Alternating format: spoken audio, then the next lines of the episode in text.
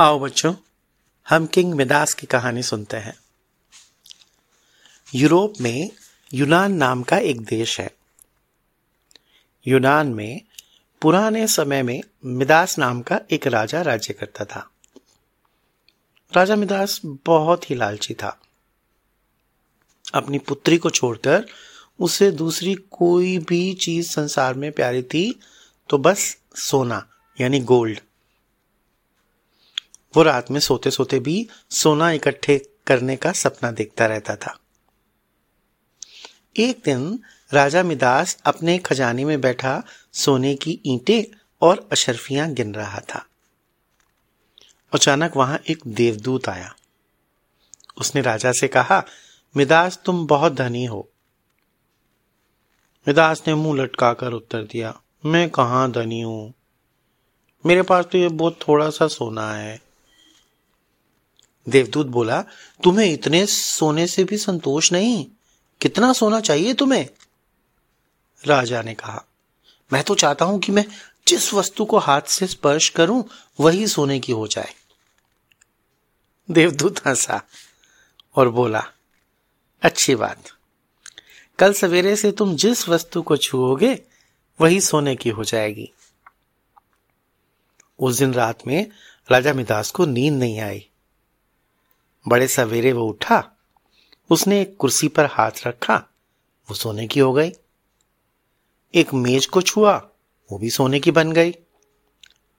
राजा Midas प्रसन्नता के मारे उछलने और नाचने लगा।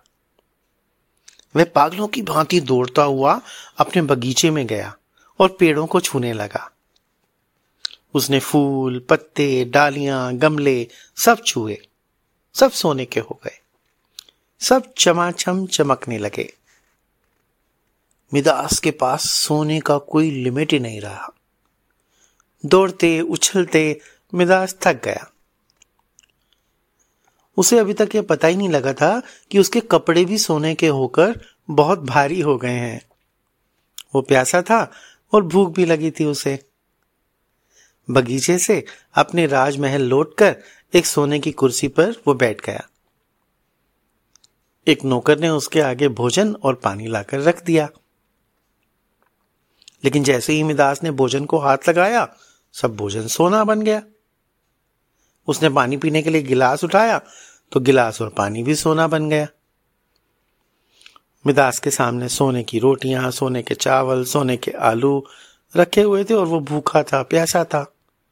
सोना चबाकर तो उसकी भूख नहीं मिट सकती थी ना? मिदास रो पड़ा। उसी समय उसकी पुत्री खेलते हुए वहाँ आई।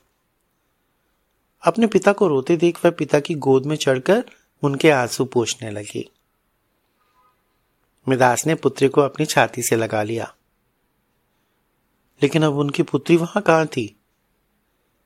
मिदास की गोद में तो उनकी पुत्री की सोने की इतनी वजनी मूर्ति थी, इतनी हैवी मूर्ति थी कि उसे वो गोद में उठाए भी नहीं रख सकता। बेचारा मिदास सिर पीट पीट कर रोने लगा। देवदूत को दया आ गई। वो फिर प्रकट हुआ। उसे देखते ही मिदास उसके पैरों पर गिर पड़ा और गिड़गिड़ाकर प्रार्थना करने लगा। आप अपना वरदान वापस लौटा लीजिए। देवदूत ने पूछा मिदास अब तुम्हें सोना नहीं चाहिए?